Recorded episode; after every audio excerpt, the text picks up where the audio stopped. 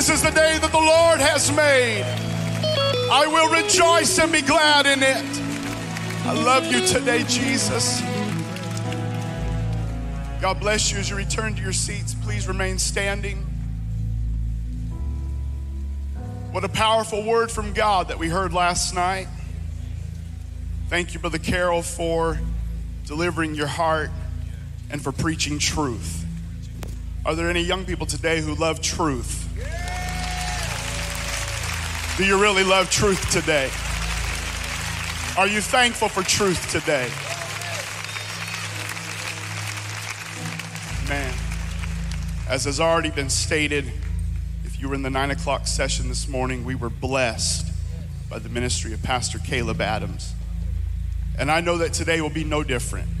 Are you hungry for the Word of God today? Are you ready for some more preaching today? Are you hungry for truth today? It's my honor today to introduce our speaker. Brother Kelly Patrick is no stranger to Peak. He's no stranger to this pulpit. He's a tremendous man of God, an incredible preacher.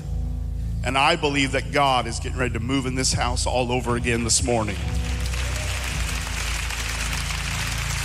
Peak, would you help me welcome the man of God as he comes by lifting your hands and lifting your voices and giving the Lord a shout of praise today? Come on, give that to the Lord right now. He's worthy. Hallelujah, hallelujah. Come on, let's do that for a moment right now. If you haven't had a chance, why don't you take advantage of the moment and open your heart to the Spirit of the Lord today? Hallelujah. Praise God. What a wonderful presence of the Lord that we feel here this morning. And I'm thankful that God is mindful of us and has chosen to visit with us once again. Amen. I don't want to ever lose the wonder of not just expecting Him to be there and it becomes ho hum and average, but I don't want to ever lose the wonder of that breath of God that just kind of blows across your soul. Let you know, here I am. I'm here with you. Amen. What a miracle. What a supernatural event and encounter. Amen. And I'm thankful that I feel that here today. I give honor to Chairman Wells and the Youth Committee, Youth Council. God bless all of them for their hard work putting this great conference together year after year. Amen. I am humbled and honored by the confidence that they have extended to me today and to all the pastors who have brought your young people and allowed them to be in this environment and to be preached to. And I pray that the Holy Ghost will help us today to minister a word from Him that will not just cause an emotional response, but that will impact a change in your life, a path a trajectory change, an adjustment. Maybe some just need a slight bump one way or the other. Or maybe there's some here today that need a complete course change. But wherever you find yourself, I pray you walk out of these services Friday night with that taken care of and the direction set. Amen. In your life. And I believe that started last night so powerfully.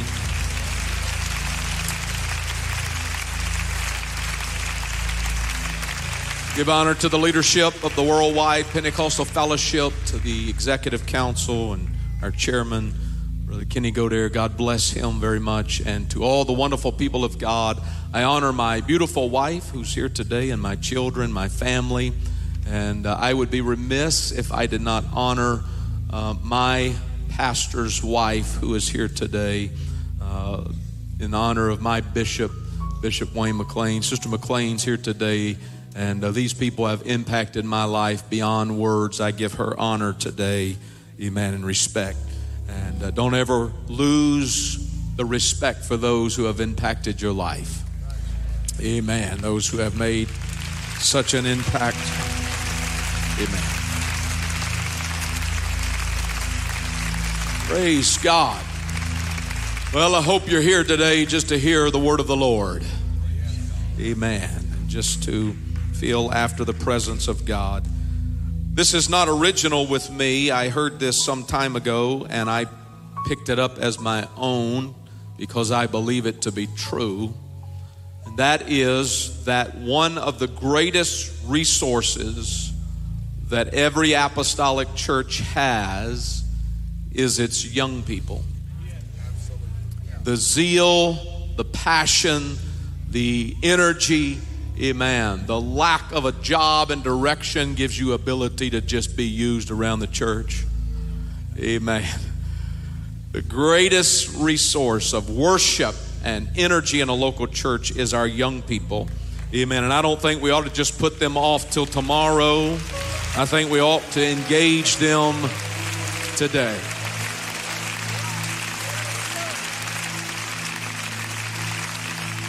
Which means if you're going to engage today, and man, what a tremendous, phenomenal job Brother Adams did talking to our young ministers. You need to get busy today, preparing your life, getting things in order, in, in, so that you can be used of God.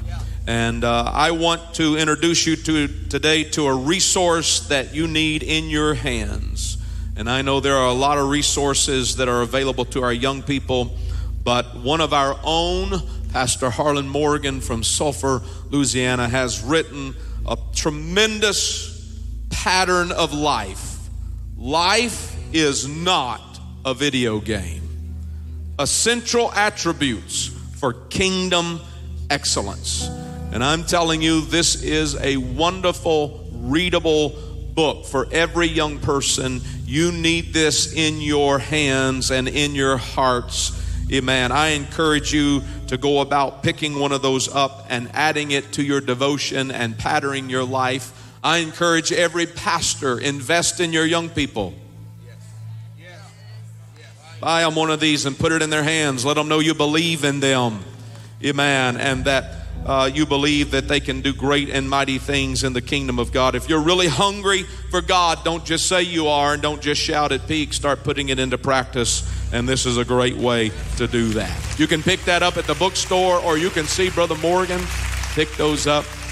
I encourage you, don't leave here without one of those. It's that kind of information. I wish that I would have been able to have something. There was probably something like that available and uh, nobody made it aware or nobody put it into my hands and uh, i certainly didn't go seeking it out as a young person so avail yourself of that amen. And, and uh, be used of god and get ready for excellence.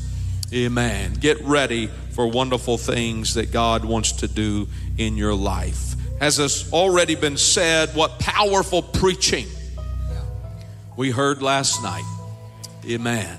And uh, as it is, you would think that uh, Brother Carroll and I have been talking to the same person.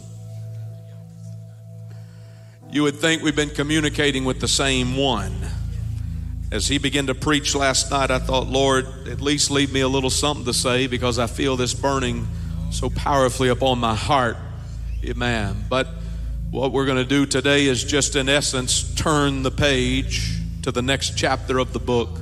Thank you, Brother Carroll, for preaching to us. Amen. I want to fight where the battle rages. I don't want to be on the sidelines. I don't want to wait for some mystical day. I want to engage now.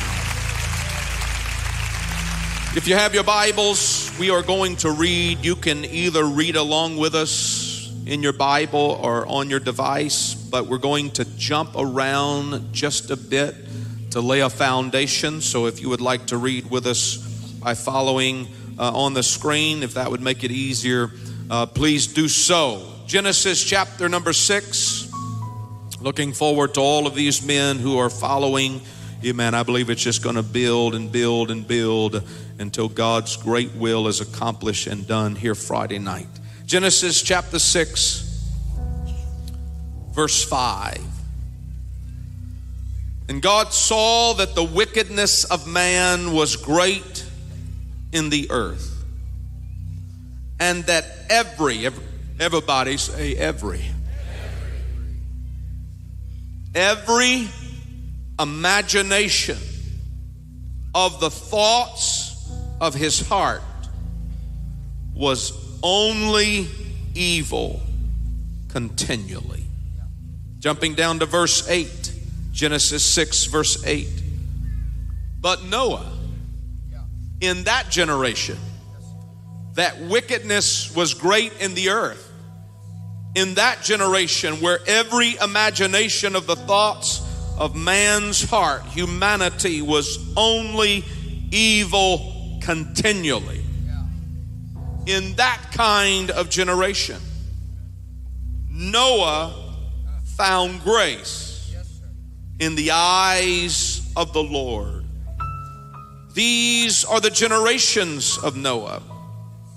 Noah was a just man and perfect in his generation, in that same generation. In that same generation, Noah was perfect and righteous and walked with God. And Noah begat three sons Shem, Ham, and Japheth. Jumping over a chapter, Genesis 7, verse 1, we're reading for a foundation here today. Genesis 7, verse 1. And the Lord said unto Noah, I want you to notice these words. He didn't just invite Noah into the ark. Noah, come thou and all thy house. That means all of his sons and their wives are coming into the ark. For thee have I seen righteous before me in this generation. And our last reading, jumping to verse 11 in the seventh chapter of Genesis, in the 600th year of Noah's life, in the second month, the 17th day of the month, the same day were all the fountains of the great deep broken up, and the windows of heaven were opened, and the rain was upon the earth 40 days and 40 nights. In the self same day entered Noah and Shem and Ham and Japheth the sons of Noah, and Noah's wife, and the three wives of his sons with them into the ark. I have just read to you the setting of a man and his family who found themselves in a generation so twisted out of its perfect state in which God had created it to exist that God decided it was too much. That he was going to eradicate and start again. But in that generation, he found a man that had fought it out even in that generation. And he prepared a place for him. But what about his family? How did that generation impact Noah's family? Not only how did that generation impact Noah's family, but how did Noah's family respond to the impact? I want to preach with the help of the Holy Ghost for just a little while here this morning. The influenced and the influencer. The influenced and the influencer. Would you pray and let's ask the Holy Ghost to help us in the remainder of this service today? God, we thank you for your word. We thank you for your spirit. We thank you for your people that are gathered in this house. Oh, Holy Ghost, I feel you in this place. I pray let the word of God go forth with power. Let it accomplish the purpose of it being sent. Let us hear let us receive and let us respond appropriately. In that name that is above every name, the name of Jesus Christ of Nazareth. Why don't you give the Lord a hand clap of praise before you're seated this morning.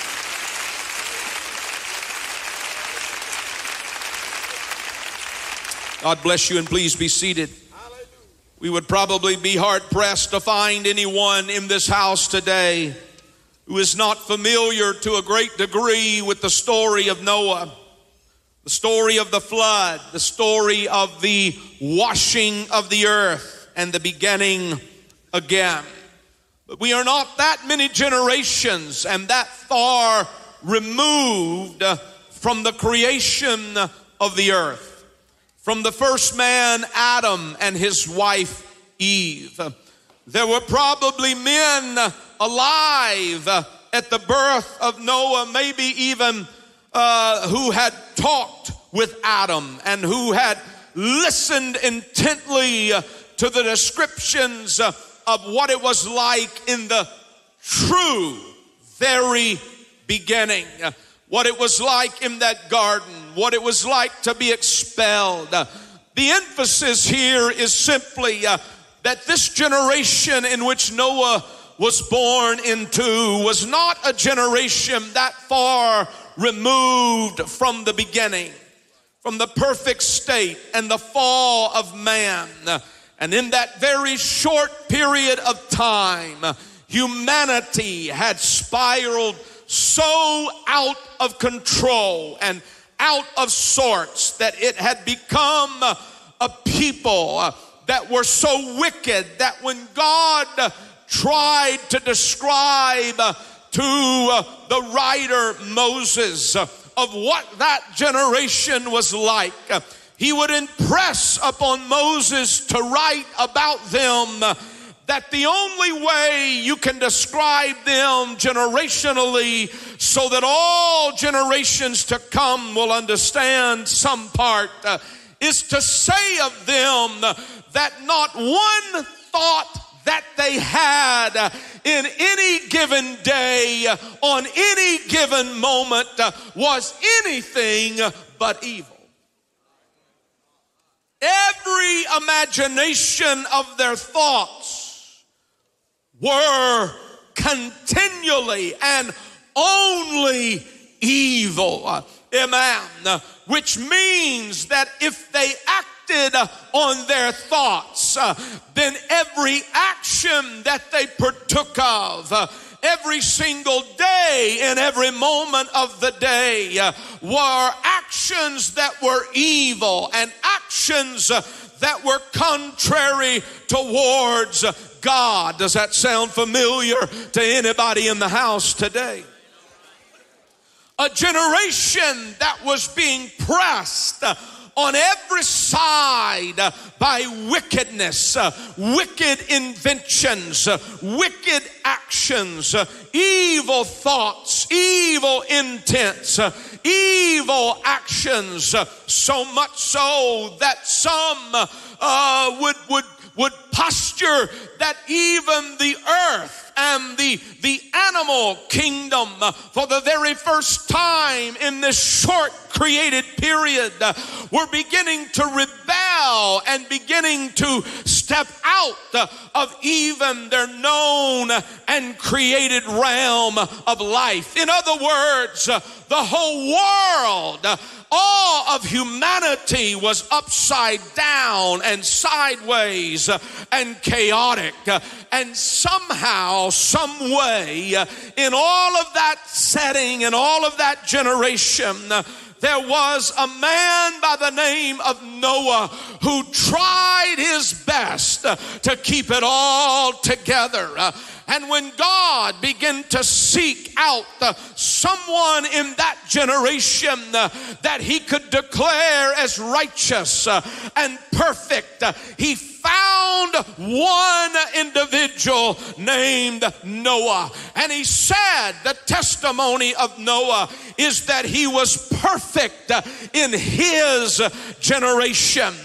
In the generation in which he found himself living, Noah had decided, I am not going to follow the paths of this generation. He was not part of a club. He was not part of a group. He was not part of a church. He was not part of a youth group. He was a sole individual. But something inside of him that had trickled down from generations past when everyone else was turning their back towards God and embracing evil. Noah found the strength within him, his own self, to say, I may be doing this all by myself, uh, but I uh, am going to walk perfect uh, in my generation. I want to encourage a young man and a young lady here today that feel like you're doing it all by yourself. Uh, you remember this man named Noah uh, who walked in an entire generation, uh, not just a high school, not just a college campus, but an entire generation. He was the only individual that God could find that was righteous and perfect and walked with God. I want to encourage you today. Just just keep on walking. Uh, don't turn to the left. Uh, don't turn to the right. Uh, I'm getting a little ahead of myself, but do not bow to the influence. Keep your shoulders back, keep your head high, and keep putting one foot in front of the other.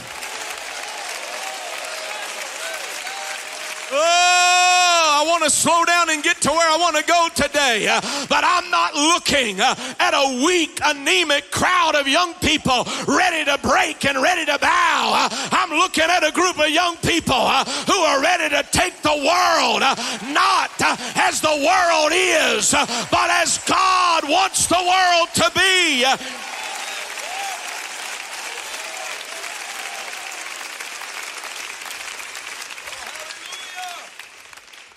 There were great influences that were pressing on every side.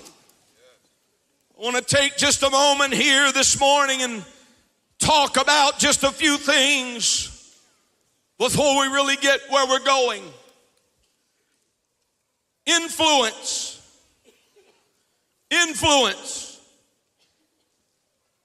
Influence is the power or capacity of causing an effect in an indirect and an intangible way. You can't really exactly see what it's doing or where it's coming from until you get a little ways down the road. Influence is to affect or to alter by indirect or intangible means. This idea, this concept that has evolved into the word influence, originally was born out uh, of an idea in mysticism uh, and in astrology that uh, there was a belief held that some kind of celestial fluid uh, would be released uh, from the heavens uh, and it would slowly trickle down into the earth region uh, and it would impact the inhabitants of the earth to act in a particular way or to accomplish uh, a particular thing. Uh, now, you and I, uh, we believe that, just not in a mystical sense we know exactly uh, what kind of otherworldly influence uh, is trying its best uh, to influence down uh,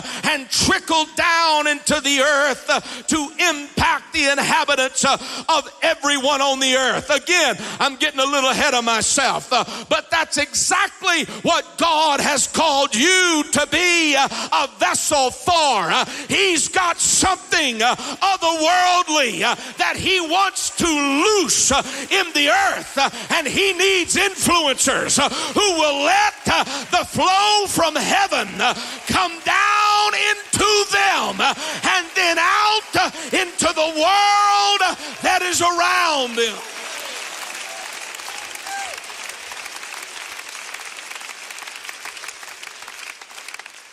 In a very modern sense, this idea of influence refers, and this is important, I want you to get this. This modern idea of influence refers to the power to change and affect someone, especially the power, listen to this, to cause change without directly forcing those changes to happen. Are you with me? Are you listening? Influence in the modern sense is being able to cause change, to impact change without directly forcing those changes to happen. It can refer to a person or a thing that affects someone or something in an important way. Influence stands in the shadows and sends out a message. Influence tries its best to orchestrate a change and an effect without actually being able to say, well, it was this, uh, uh, or it was that, uh, or it was this over here. Uh, it is actually rooted in an old Latin word that literally means the inflow of a thing. Not raging, but it subtly trickles in and it impacts slowly and unnoticeably. It, it causes change indirectly, but the change that it causes is important change. It's not just change for change's sake, uh, but it's important. Uh, and as each influence uh, alters a tad here uh, and a little there, you arrive at a generation uh, that the change is so great uh, that it has altered the meaning of life uh, and it has altered the concepts of reality uh, and it has altered uh, the truth of what is absolute. It's been subtle, it's like just a little trickle that's flowing here and it's flowing there and before long, there is such change that you do not recognize what this is to be or what that is to be. I know this is elementary, but let me tell you uh, that the influenced is the one that is impacted by that. The influencer is the one who is orchestrating that change. So, influence is a subtle, indirect, intangible action. A, a, word spoken here, an idea planted there a concept unpacked here.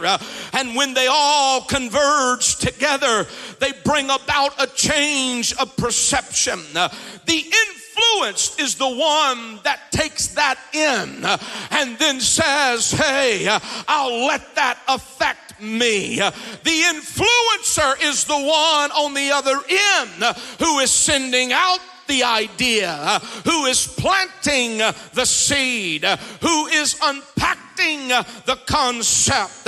My question to all of us here today is which are you? Are you the one being influenced? Are you the one being the influencer?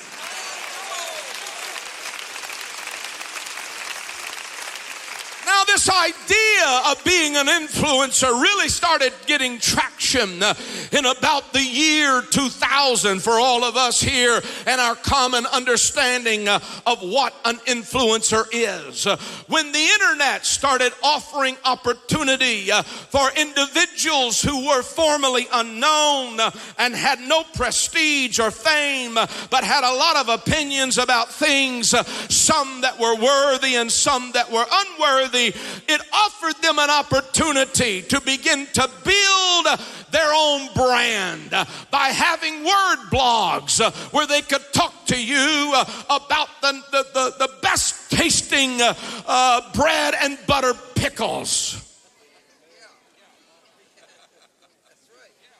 Or the greatest coffee, or, or what they thought was uh, about uh, Republicans or Democrats or, or the Constitution or Acts 238 or the oneness of God. It offered such an opportunity for people who probably shouldn't have, but now did, uh, start postulating uh, and pontificating uh, about their opinions about all of these things.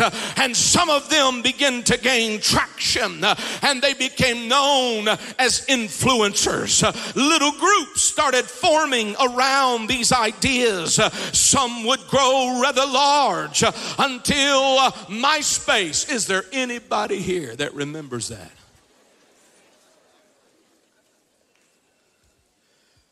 Came along, and then you could invite people into your space. And a little later on, Facebook came along and invaded your space, uh, and you don't even know where your space is now.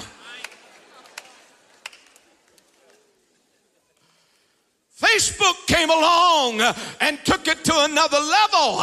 And then Instagram came along and just caused it to explode into an entire industry of influencers who are trying to plant a little seed about this and about that. They're trying to alter change in what shoes you wear, how you dress, what you think about climate change, what you think about government, what you think think about authority, what you think about God, what you think about truth, little by little by little, trickling in, flowing in here, flowing in there.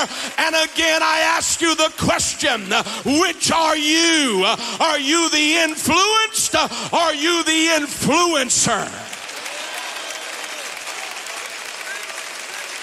Oh, we got a long ways to go, and I want to hurry along here. So, this idea has become very familiar to all of us in this room today. We understand the concepts. Uh, eh, amen. And, and we rage uh, against the system uh, as we scroll through our Instagram uh, and subconsciously say, hey, I want to buy one of those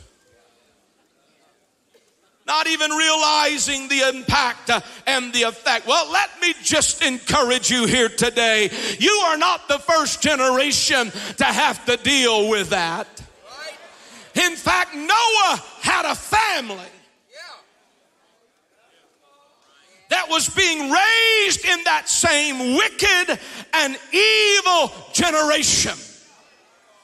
Noah had a family uh, that he was trying to bring up, uh, and the world uh, was pressing in, uh, and they would go out into the world, uh, and the wicked and evil generation uh, would plant a seed in Ham's mind, and plant a seed in Shem's mind, and plant a seed in Japheth's mind, and then they would go home that night, and oh, Noah would sit them down and say, I know what you saw today Uh, and I know what you heard today. Uh, but let me tell you the reality. Uh, and he would plant a seed and he would try to get into the heart and the mind of Ham. And he would try to get into the heart and mind of Shem. And he would try to get into the heart and mind of Japheth. And this went on and on and on until God finally said, Noah, I'm going to give you and your family a way to escape. I'm going to gather you up and get you out of this generation. Aren't you thankful that we have a place like Peak and your local church that when the pressure of the world gets so great, I can't wait to get to Sunday morning. I can't wait to get to Friday night youth function. I can't wait to get to Bible study midweek. Oh, I'm looking Uh, for a safe place. Uh, I want to hide away uh, from the influence.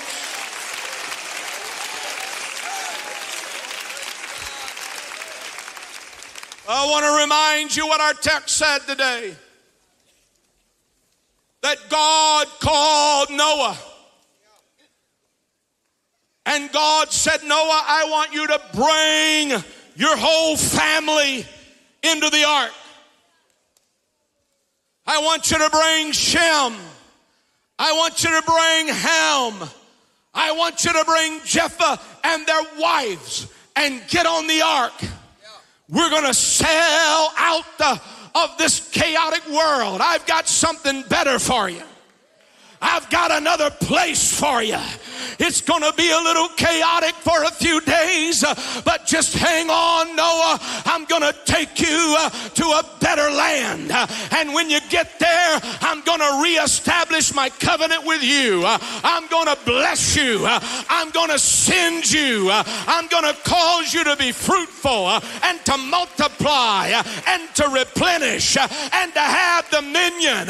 Everything that Adam lost uh, and the world gave up. Uh, Noah, I'm going to give it back to you uh, on the other side of the flood, but not to you only. I'm going to give it to you and your son. That's what the Bible says. Genesis chapter 9, verse 1 after that the ark had come to rest and God had brought them out, God blessed Noah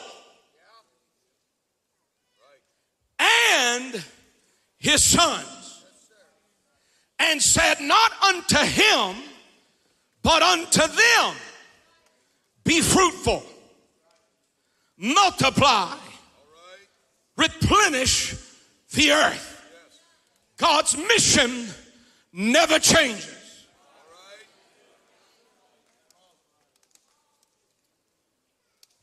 I want that to sink in. That God blessed Noah and all three of his sons. But depending on how they respond to the influence of the past is going to determine how far they get to go in possessing the promises of God the future. You know the story. The Bible says that Noah began to be a husbandman. He planted a vineyard and he drank of the wine and was drunken and was uncovered within his tent. He was exposed. And the Bible says that his son Ham saw the nakedness of his father and told his two brethren without. This was the actions of Ham on the other side of the flood. Now, I, I want to be careful here today, but there is clear indication that something Ham had been influenced by on that backside of the flood. That wicked, that evil, those imaginations that were being emanated out uh, and, and being shown forth uh, on the other side of the flood somehow had gotten down into the heart and the spirit of this boy Ham. The influence, he became influenced by what he saw. He became influenced by what he heard. He became influenced by those he hung out with and those he participated with. He never intended to be the man he turned out to be, I'm sure, but because he was not careful with the influences, even when he got on the other side of the flood, the influence was still with him. And things he thought he would never do. Oh, the little seeds that were planted, uh, the concepts that were unpacked, uh, the ideas that were introduced. Uh, when he got on the other side, uh, he could not escape the influence. Uh, he could escape the destruction, uh, but he could not escape the influence. and when he got on the other side of the flood, he started acting out the influences of the past. he started acting out the things that he saw, uh, the things that he heard, uh, the things that he ingested, uh, and he exposed his father. Uh, he took advantage of his father. Uh, he was immoral with his father, and he went out uh, just like he had seen those destroyed do, and he laughed about it, and he mocked about it, and he went to his brothers, and he said, Let me tell you what I just saw and what I just did.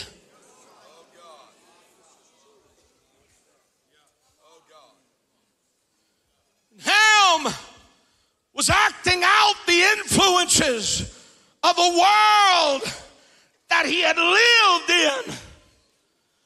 And out of that ark came the main two streams of spiritual life from that day forward. Out of that ark came the heart of those uh, who want to give themselves uh, to the perversion uh, that they have been influenced to ingest and partake of. But on the other side, there are some Shems who don't just remember what they saw and what they heard, but they remember the nights in daddy's house when daddy said, Boys, it's not right. I know the whole world's doing it. Uh, I know your friends are doing it. Uh, I know their mamas and daddies are doing it. Uh, I know people you grew up with are doing it. I know people you went to church with are doing it. But Noah was teaching them listen, boys, it's not right. And somehow, out of all the chaos, that influence got down in the heart of Shem. And when Shem saw what his brother had done, he said, Oh no, you're not going to do this. You're not going to bring us into this. But they took a cloak and they put it on their shoulders and they walked backwards. We came out of that world. We almost died in that world. We're not going to let the influence of that world come here. We are going to be the influencers on this side of the flood.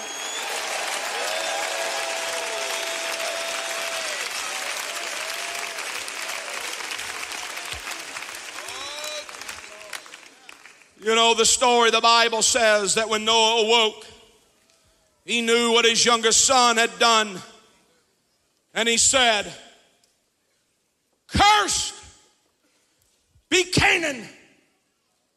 Your offspring is going to struggle because you couldn't get the influence in your life under control.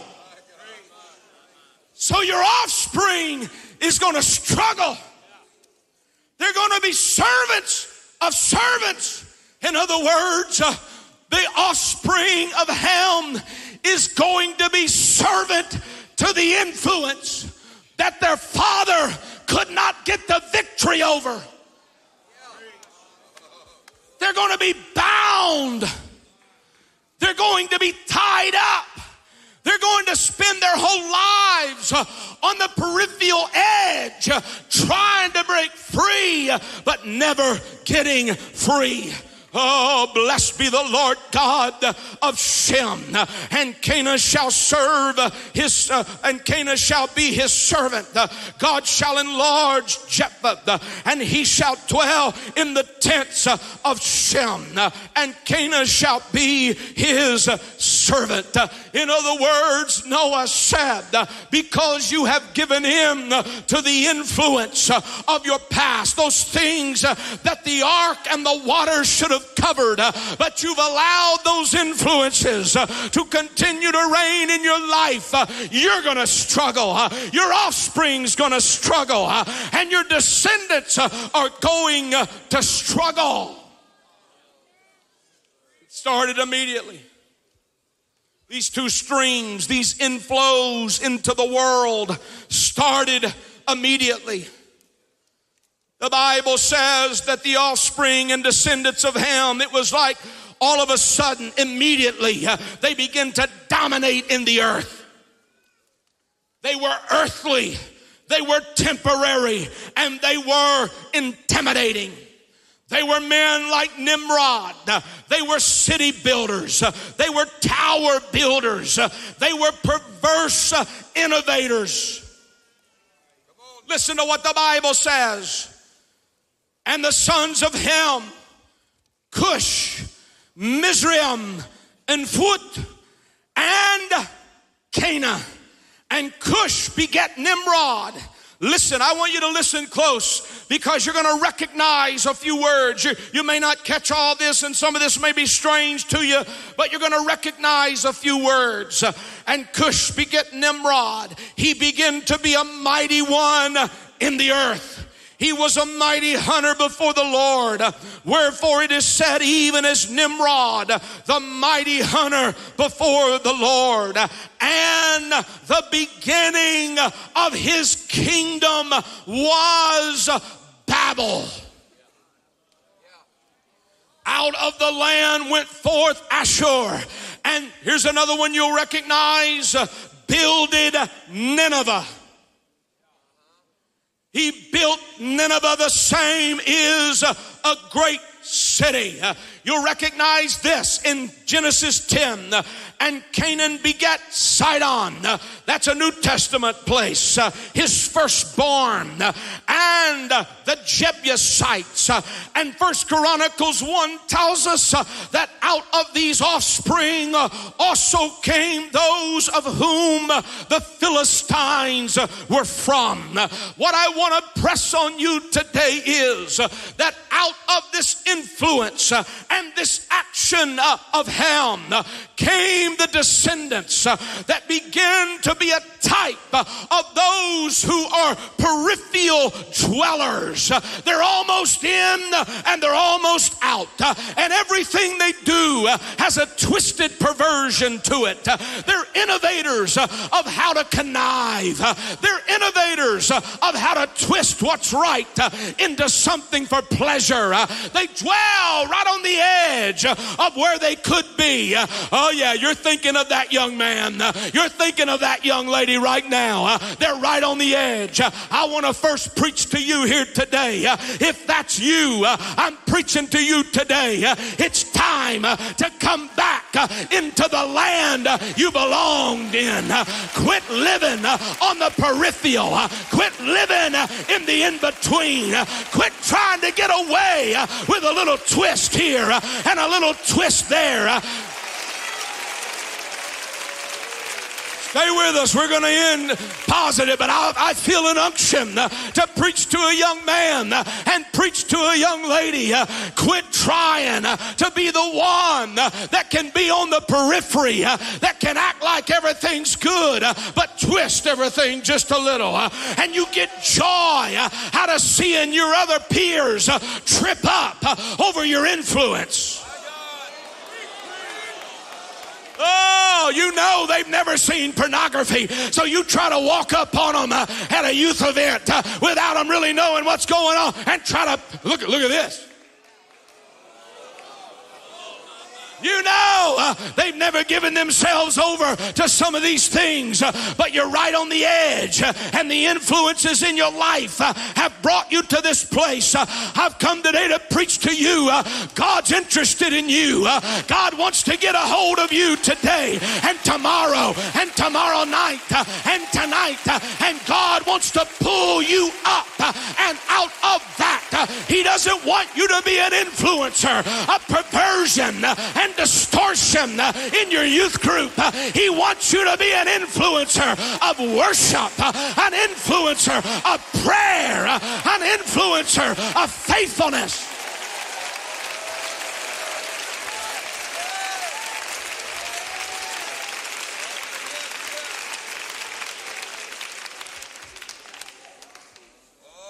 This is why one must be extremely careful. Because influence, oh, Brother Carroll, you just preached all over it. It's so gradual. You have to be extremely careful. Because influence can be indirect.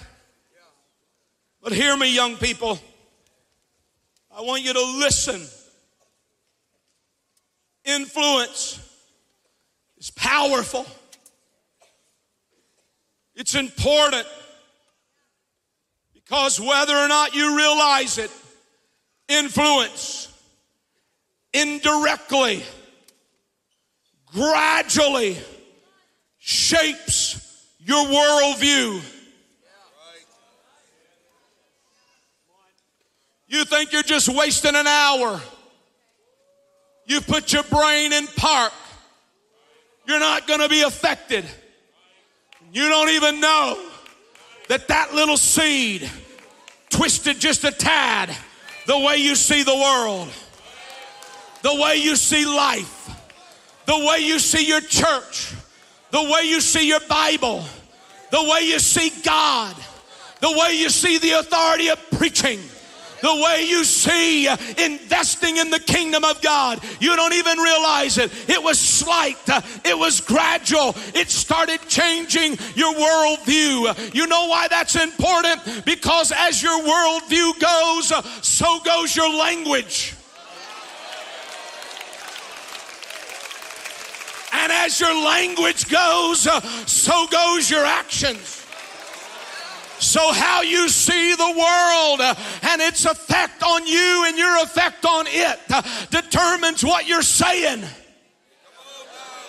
And what you're saying determines where your feet are taking you. And so, if you're saying because you've been altered just a tad by influence, uh, it's just one Sunday, it's no big deal. Uh, you don't even realize uh, the language you're talking uh, is causing your step uh, to go in a direction uh, that will put you out on the periphery. and on the periphery is perversion and distortion.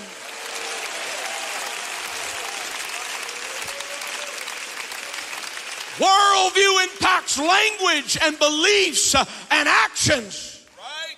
Now just stay with me for a moment. I feel such an unction to declare to us today we better be careful. Because I'm starting to pick up some language in the church that is not church language. It's world language. I'm not talking about cussing. I'm not talking about saying words you shouldn't say. I'm talking about ideas. I'm talking about theories. I'm talking about approaches uh, to doctrine uh, and preaching. I know we heard it all last night, but let me just preach this out to you today. So don't tell me that it's not having any effect. Uh, influence is powerful and it's trickling gradually and slowly into a generation who's talking different about service, who's talking different about worship, who's talking different Uh, about preaching, uh, who's talking different uh, about how we dress, and yes, even talking differently about why it matters if they want to be a boy or a girl. I'm telling you, we cannot afford to let that influence trickle down into the church. We need some young men and some young ladies who rise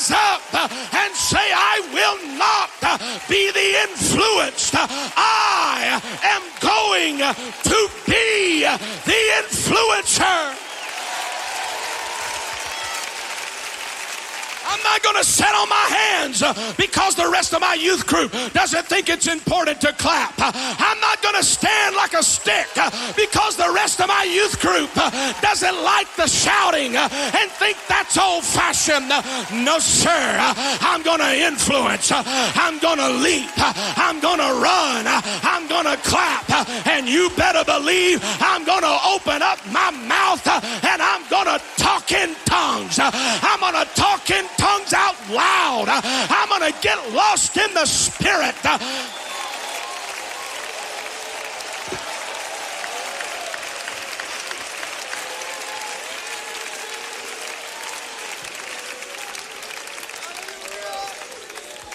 I know you're coming, but we got a ways to go.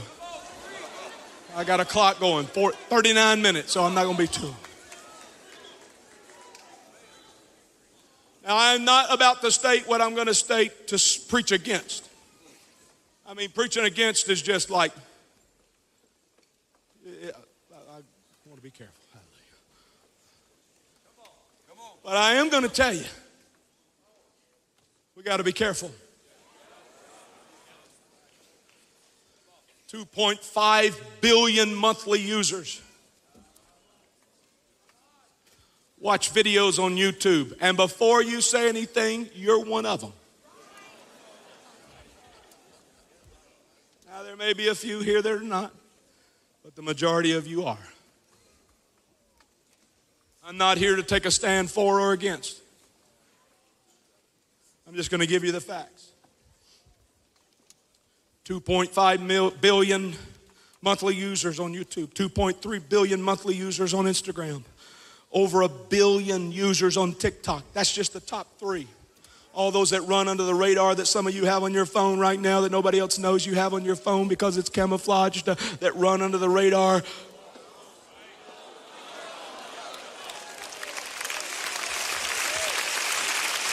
My point is, as an apostolic movement, in 2023. I'm not preaching to the moms and dads uh, and the pastors. I'm preaching to you young people, uh, the generation uh, that's alive right now in 2023. You better be careful. Everything is not as innocent uh, as it looks. Uh, and that one little seed, uh, that one little concept unpacked, that one little influence it trickles, it gradually comes in. But oh, thank God, Ham was not the only one that was coming off the ark, but Shem was walking right beside him. I see what you're doing, Ham, but I'm not going to let that be the only influence. I'm coming out with my own influence. I'm coming out with my own hunger, with my own desire. I want to hurry. Ham became an immediate and a dominant influence in the earth. Shem took a little longer. Uh, it was just a trickle flowing here uh, and a trickle flowing there, uh, but he would not bow. The Bible tells us in Genesis chapter 11 these are the generations of Shem. He was a hundred years old and he begat Arphaxad two years after the flood. And Shem lived and begat after he begat 500 years uh, and begat sons and daughters. Uh, I mean, we could go on and on. And uh, Arphaxad lived, and Salah his son lived, and Eber his son lived. All uh, uh, bringing about uh, conceiving uh, sons uh, and daughters. But when you get to Eber, uh, he lived four and thirty years and he begat an important man named Peleg. And Peleg begat a man named Ruah. And Ruah begat. Uh, and uh, begat Nahor. And Nahor begat Terah. And Terah begat Abram. Uh, that first chronicle says, Oh, by the way, this is the same uh, who is Abraham. It took a little while, but Shem just didn't give up. Uh, it took a little while, uh, but he didn't quit. Uh, it took a little while, uh, but he just kept going to prayer meeting and he just kept going to Sunday church. Everybody else was losing their mind. Everybody else was turning their back. But Shem said, I know it's going to work. I'm just going to stay with it. And finally, finally, here he comes. Abraham's coming. I'm trying to go slow and hurry at the same time. Why is it important uh, that we have the record of Abraham? Uh, because Abraham uh, is going to get a promise from God. I know Canaan's been wreaking havoc in the earth uh, for the last several hundred years. Uh, but Shem, uh, he just kept on going. Uh, he just kept on sowing a seed of influence, uh, sowing a seed of influence uh, until Abraham came. Uh, and God uh, made a covenant uh, with Abraham. Uh, I'm going to give you the land of the Canaanites uh, where they've wreaked havoc, uh, where they've caused chaos, uh, where they've twisted, uh, where I want to preach to a young man and a young lady. You feel like you're living uh, in a losing situation. Come on, uh, keep going to youth service. Come on, keep coming to peak. Keep living right. Keep doing right. Keep being faithful to God in your church. Why? Because Canaan is going to end up so twisted and perverted, they need help. The inflow is gradual, it's indirect, but it's powerful. What happens is the descendants of Ham end up in such a distorted and perverted way that they hold everything that belongs to God. And God says, Abraham, you're going to start this show. I'm going to give you power to set the land free from the Canaanites. And oh, wait, Ham had another descendant by the name, or we know them as the Jebusites. Both Joshua and Judges tell you, as the historian that would record the oral record uh, would say in both Joshua and Judges, uh, he would say, uh, and the Jebusites uh, who live uh, in Jerusalem uh, until this day.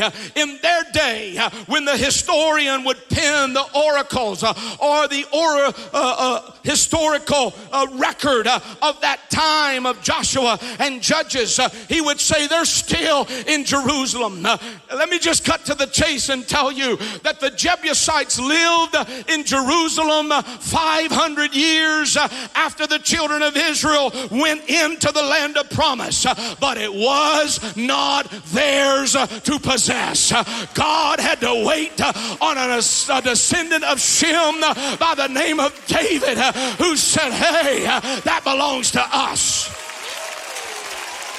I wish I could really preach into this congregation today what I feel. Uh, I'm telling you, dominion belongs to you, uh, not the transgenders uh, at your high school. Uh, come on, uh, dominion belongs to you, uh, not to the radical social left that is trying to distort your reality. I'm not talking about going out and waging a physical war, but what I am saying, you keep going to school with that uncut hair, young lady. You keep going to school, young man, uh, and not participating uh, in that organized sports. Uh, You keep going to school, be proud, Holy Ghost proud, that God made you and shaped you into a young lady and into a young man. You know why? Because Jabez is going to come knocking. I didn't know how I got here. I don't know how to get out, but I got a feeling you've got an answer.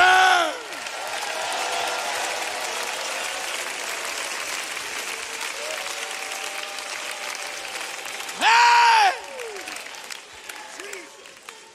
There was something else a descendant of Ham did. They built Nineveh.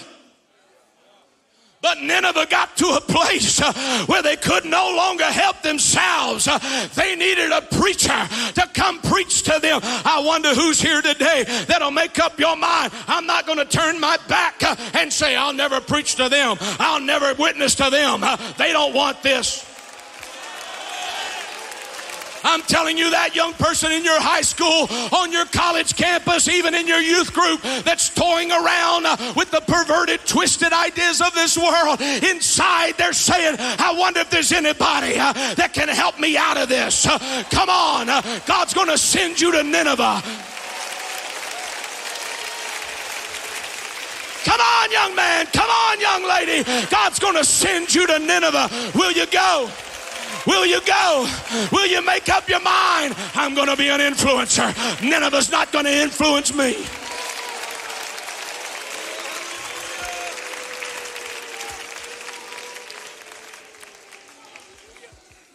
Hallelujah. Just kept happening. I don't have time to preach all this and talk about all this, but if you do uh, uh, a geological study of the Bible, like Bible map study type thing, what you're going to find is in the northern region of Israel where Tyre and Sidon, which were built by descendants of Ham. You're going to find that northern region that also housed uh, uh, the area of Gadara and, and uh, the area where the demonic who lived in the tombs was. Magdala, where also Mary Magdalene was. These are all the northern regions uh, of Capernaum. Interestingly, they were dominated uh, by descendants of Ham. But that's why the prophet would say uh, that where there is darkness, a great light has come. You're also going to find in that northern region the majority of the times in your Bible where Jesus cast out a devil or heals all possessed with a devil is in that northern region. There is so much perversion. There is so much chaos. There is so much uncertainty. Oh, they don't even know how to live without the influence of the world. But here comes Jesus into the coast of Tyre and Sidon and a woman of Canaan Who is sick and tired uh, of Ham's influence, uh, who is sick and tired uh, of what it's produced, comes running to Jesus and falls at his feet and says, Master, my daughter is grievously vexed with a devil. I've come to preach to Peak 2023. You're the answer to the demonic world that is held captive by influence. You may never be popular on Instagram. You may never be popular on Facebook, but God has anointed you to walk out of this building and be an influencer everywhere you go. You're a message of hope to a chaotic, perverted, twisted world.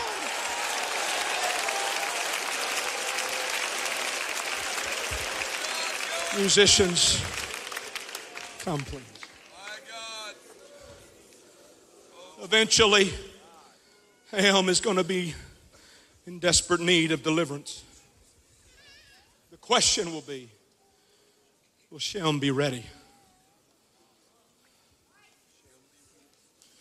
Will Shem have an answer for Ham's distorted, perverted, broken life? Remember, influence is an inflow that slowly and gradually impacts. We have, and rightfully so, used this scripture as a salvific scripture, and rightfully so. I want to emphasize that is true, but could there be more to what Jesus is saying? In John 7, on the last day, that great day of the feast, Jesus stood and cried, saying, If any man let him come unto me and drink. He that believeth on me, as the scripture hath said, out of his belly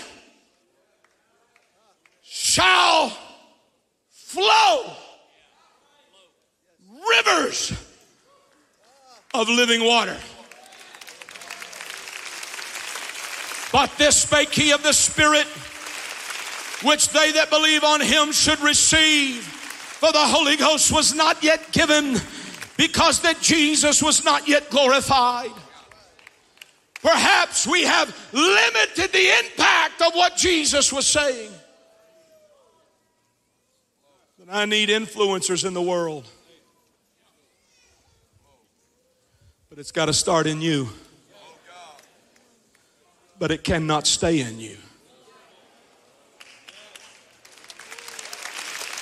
The point of the Holy Ghost is not just to have an internal river. The point of the Holy Ghost is when I walk in the dominion of Ham, where Canaan is ruling uh, and chaos and perversion uh, is holding captive. Uh, there's an influence coming out of me when I pass by them at Walmart, when I pass by them at Target, when I sit next to them at Starbucks, when I'm in class with them at school, when we're communicating. There's something flowing and they're looking over at me. They're not thinking you're strange just because uh, of the way you look. Uh, they're sensing something coming out of you. Uh, they're so tired of being dominated. They're so tired of being controlled. Can I tell you uh, that both Ham and Shem both uh, went out of the ark? One went out in abandonment uh, and one went out in mission. One went out forsaking the ark. I want to emphasize to you today, we didn't have time to get into it today, but I want to emphasize to you that the ark was not enough to remedy the influence in Ham's life. There was nothing wrong with the ark, it was Ham. Ham left the ark in abandonment. I don't want to go back to that place. Shem left the ark in mission. I'm going forth from the ark to let everybody know you don't have to live like they lived on the other side. And I'm going to teach my generations to come. And out of that is going to come one that is going to set the world free. But he's not going to do it by himself. He's going to put his spirit in you and in me. And he's going to send us out of the ark, not in an abandonment, but in mission to go, to go, to go. I'm looking at some descendants of Shem by the baptism baptism of Jesus uh, and the infilling of His Spirit, uh, God wants you to go.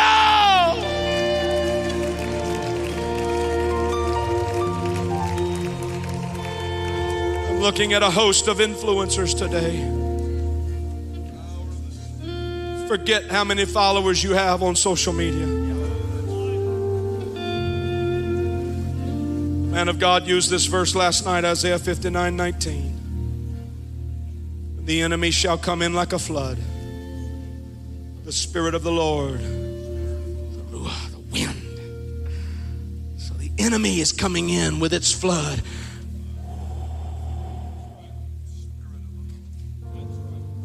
And the wind of God is pushing back. And he will raise up a standard, a banner. These are banners. Every one of these men on this platform are banners.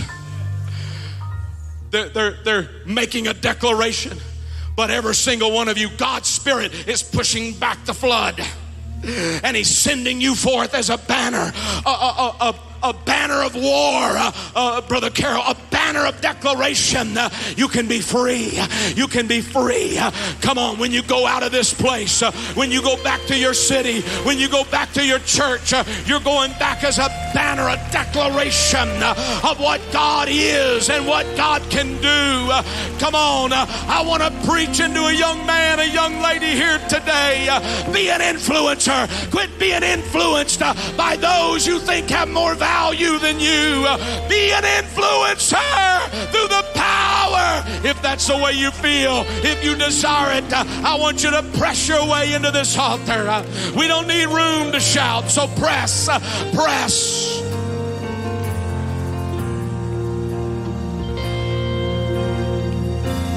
What we need room for this morning is rivers.